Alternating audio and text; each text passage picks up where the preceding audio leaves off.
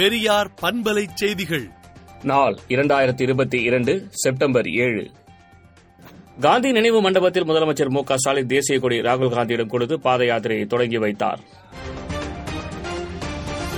தூத்துக்குடிக்கு வருகை தந்த முதலமைச்சர் மு க ஸ்டாலினுக்கு திமுகவினர் உற்சாக வரவேற்பு கொடுத்தனர்.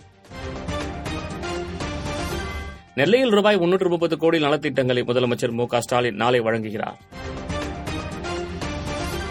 அதிமுக அலுவலக மோதல் சம்பவம் தொடர்பாக சிபிசிஐடி போலீசாரின் இன்றைய விசாரணை நிறைவு பெற்றது. நுழைவுத் தேர்வுகளுக்கு தயாராகும் மாணவர்கள் மன அழுத்தமின்றி தயாராக வேண்டும் என்று மத்திய அமைச்சர் தர்மேந்திர பிரதான் தெரிவித்துள்ளார். நிலக்கரி முறைகேடு வழக்கு தொடர்பாக மேற்கு வங்காள மாநில சட்டத்துறை அமைச்சர் மூளை கட்டக்கின் வீடுகளில் இன்று சிபிஐ அதிகாரிகள் சோதனை நடத்தினர்.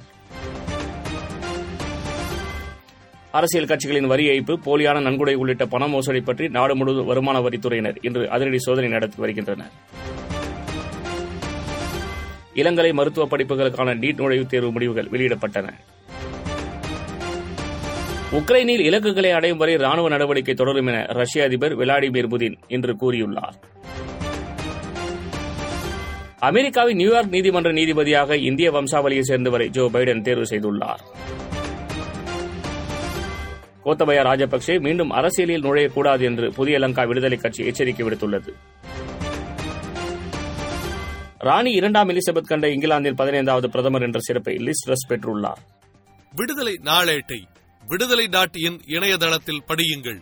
பெரியார் பண்பலை செய்திகளை நாள்தோறும் உங்கள் செல்பேசியிலேயே கேட்பதற்கு எட்டு ஒன்று இரண்டு நான்கு ஒன்று ஐந்து இரண்டு இரண்டு இரண்டு இரண்டு என்ற எண்ணுக்கு பெரியார் எஃப்எம் நியூஸ் என்று வாட்ஸ்அப் மூலம் செய்தி அனுப்புங்கள்.